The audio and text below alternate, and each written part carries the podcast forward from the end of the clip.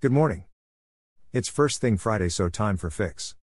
This is the audio version of my newsletter, made with Amazon Polly and a synthetic voice. Sign up for the email version at addictivelondon.com. Fix Friday, June 17th. Supported by our friends at Bliss https colon slash slash bliss.com slash missing something slash question mark utm underscore source equals the plus fix plus plus emea and utm underscore medium equals email and utm underscore campaign equals missing plus something and utm underscore content equals edm plus one edm. Supported by our friends at Bliss. Social. To tap into culture, you've got to be where culture exists. And TikTok is one of the places where culture is created. This quote from a Danone exec explaining why he was buying TikTok ads does capture the zeitgeist. Everyone wants to be TikTok. Facebook are said to be rethinking their algorithm, the brief being make the app's feed more like TikTok. Pinterest is turning its TikTok like idea pins into ads. Even YouTube have pushed their short videos and claim 1.5 BN viewers. Startups see it as the place to find customers and it has boosted sales of books and Circle Mineral Water now valued at $1 billion. But it's not all good news. It can be unclear what are ads and what are not. Photo selling website Feetfinder got huge reach, but it became clear many posts were paid, but not tagged. And they are being sued over use of children's data. ByteDance's Douyin sees 320% growth in e commerce sales. Middle.tech. Node. AdTech.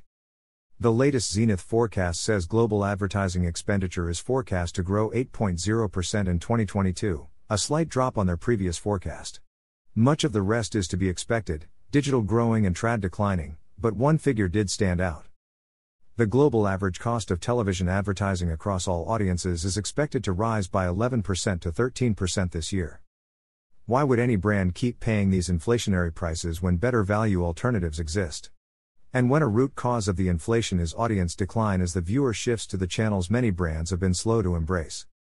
The relentless pressure from regulators continues. In an attempt to stave off key elements of the EU antitrust probe into whether Google has an unfair advantage because of its user data, they have offered to let rival ad intermediaries place ads on YouTube. This is quite a big concession but unlikely to be sufficient. And UK regulators have announced they are looking at mobile browsers and if Apple and Google exploit their market dominance. Keeping up is quite hard, they are also looking at App Store policies and cloud gaming. Ironically, this is in the same week we hear the Microsoft Internet Explorer browser is being retired, 27 years after launching to fight Netscape. Cookieless Attribution and Measurement Paper, June 2022, Hybrid Theory. How direct to consumer marketers are chasing customers after privacy changes, Wall Street Journal. Targeting.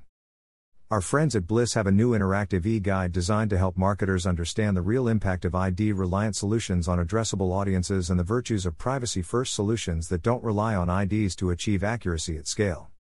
Changes to IDFAs and cookies have fundamentally impacted the ad ecosystem, from planning to targeting and measuring campaigns. The new e guide looks at data from the UK, Europe, United States, Australia, and New Zealand to demonstrate that almost half of the digital addressable audiences on mobile and nearly half on desktop, are being missed due to IDs.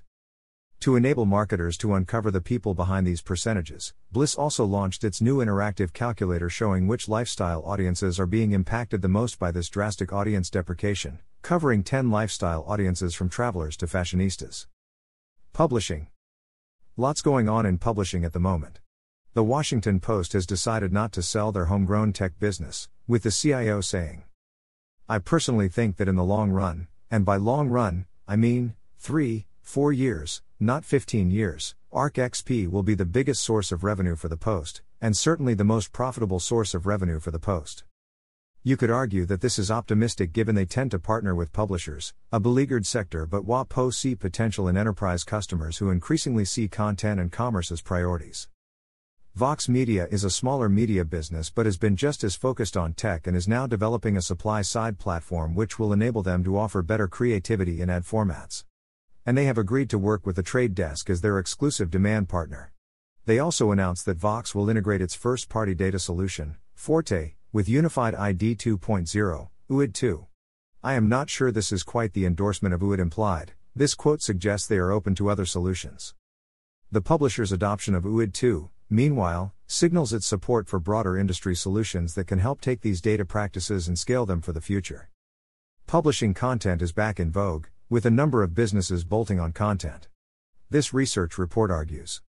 Instead of renting an audience, companies are realizing that owning their audiences and going direct can lower CAC and increase LTV. It describes the strategy well and lists a number of firms taking this approach. The JP Morgan acquisition of restaurant review site Infatuation is amongst the highest profile. But this week we saw another great example. German online fashion firm Zalando bought High Highsnobiety. The Zalando press release explains the synergy. The two companies will join forces to lead the way in engaging and inspiring customers. They will leverage each other's complementary strengths by bringing together Highsnobiety's cultural relevance and insight, fashion authority and storytelling expertise with Zalando's fashion network, e commerce know how, and operational capabilities. Merchant. It looks like fast last mile is to be squeezed between the cost of living crisis, decreasing consumer demand for convenience, and the tech wreck, as the Times puts it, drying up the supply of capital. The format will stick, but only as a niche in urban areas, and most of the players will be shaken out. I can't see any of them outperforming the UK supermarkets or Amazon. A new Amazon Fresh store has opened in Hackney, their 18th, a few doors up from a Gorilla's dark store. Some dark stores are being refitted as customer facing, all US Gorilla stores welcome customers to place order or pick up orders. Much of this is in response to the strict regulators in New York, but could this be an opportunity elsewhere? Could GoPuff or Gorillas do a Pret a Manger style rethink of local grocery stores, combining in store and fast delivery? Hackney is full of newly refurbished grocery stores, with an interesting range of more esoteric goods, never seen a better choice of tinned sardines. On delivery, the more novel innovations are here. Amazon claiming drone delivery is imminent and Chick fil A testing autonomous delivery in Austin. Labor shortages are driving lots of experimentation, especially around defined species like college campuses. After all the hype around merchant media, we are now seeing some skepticism, prompting McKinsey to do some myth busting. Their new report says it's not an Amazon only story, nor is it just about CPG. And the ad dollars are new and not recycled shopper marketing. Most interestingly, many advertisers see the space as brand and performance. It's also a global shift, as this look at the Spanish ecology shows. AR. Despite all the expectations, Apple didn't give us any clues on their plans at the developer event last week. But a patent for a finger mounted device is intriguing, Will all that muscle memory pinching and zooming be made to work on glasses? The news that Meta are scaling back their plans for AR glasses emphasizes just how hard the physics are around glasses. They also plan to switch their portal from a consumer focus to a business one. Use cases for AR keep appearing. Amazon are enabling virtual try on in their iOS app, meaning people can try on thousands of shoes. And Tiffany and Company use Snap's AR tech for exhibition at the Saatchi Gallery. Niantic gave AR the ultimate use case with Pokemon Go but now want to build the infrastructure for AR, with location mapping software for AR, which it calls the Visual Positioning System, or VPS in a nod to GPS. And their developer tools are designed for building web experiences, rather than app ones. Open systems with accelerate the adoption of AR, which closed ones will slow it down. A good example of open systems was the L'Oreal Makeup Try On tool, using their proprietary AR tool Modiface, which was part of their Amazon experience but it seems to have disappeared. Anyone know why? ByteDance's Pico is making moves in VR, hiring talent in the US and sourcing VR games and experiences. Web3. I spoke about Web3 this week with the people behind the recent Liverpool NFT and another behind NBA Top Shots. The audience were some of the top sports rights owners globally, and it's so refreshing to talk with people with experience rather than just those that get the theory. We are still seeing lots of good thinking, Reports from consultancy Arthur D. Little calling Metaverse, the next digital revolution for business? And McKinsey on value creation in the metaverse. But all the thinking seems the same, it's jolly exciting. It's going to be huge, McKinsey say $5 trillion by 2030, and we can't wait. Kering, the owner of Gucci and Balenciaga, wannabe Web3 pioneers and the 350 strong digital team are attempting to get the whole 42,000 strong workforce on board. This interview with their CDO is good. We do see some good use cases. In preparation for my panel, I saw some great sports initiatives.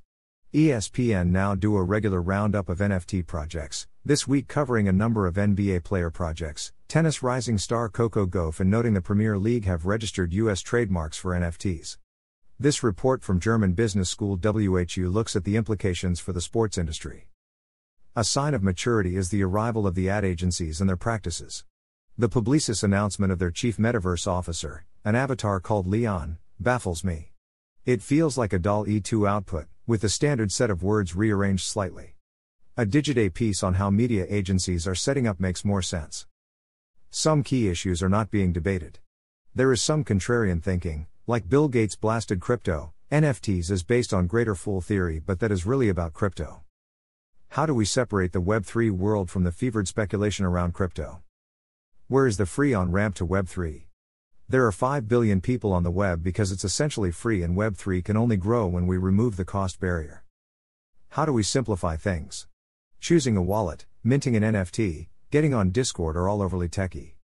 When the information superhighway was a thing, everyone involved needed to know about Archie, Gopher, Telnet, and more. Then the browser emerged and they could all be ignored. What is the Web3 equivalent of the Mosaic or Netscape browser? Plus plus. Online Nation, Ofcom. Radio listening on smart speakers minus 10% of radio listening time is on smart speakers. Yes, we get ad fraud is a huge problem. We just don't care, the media leader. Luxury 3.0, Highsnobiety. Big 5 own more than half of global ad market. Wallets and eyeballs, how eBay turned the internet into a marketplace, a former client back at DLKW Dialogue. The rise of the internet's creative middle class, The New Yorker. Overview and key findings of the 2022 Digital News Report, Reuters Institute for the Study of Journalism https colon slash slash bliss.com slash missing something slash question mark utm underscore source equals the plus fix plus plus emea and utm underscore medium equals email and utm underscore campaign equals missing plus something and utm underscore content equals edm plus one edm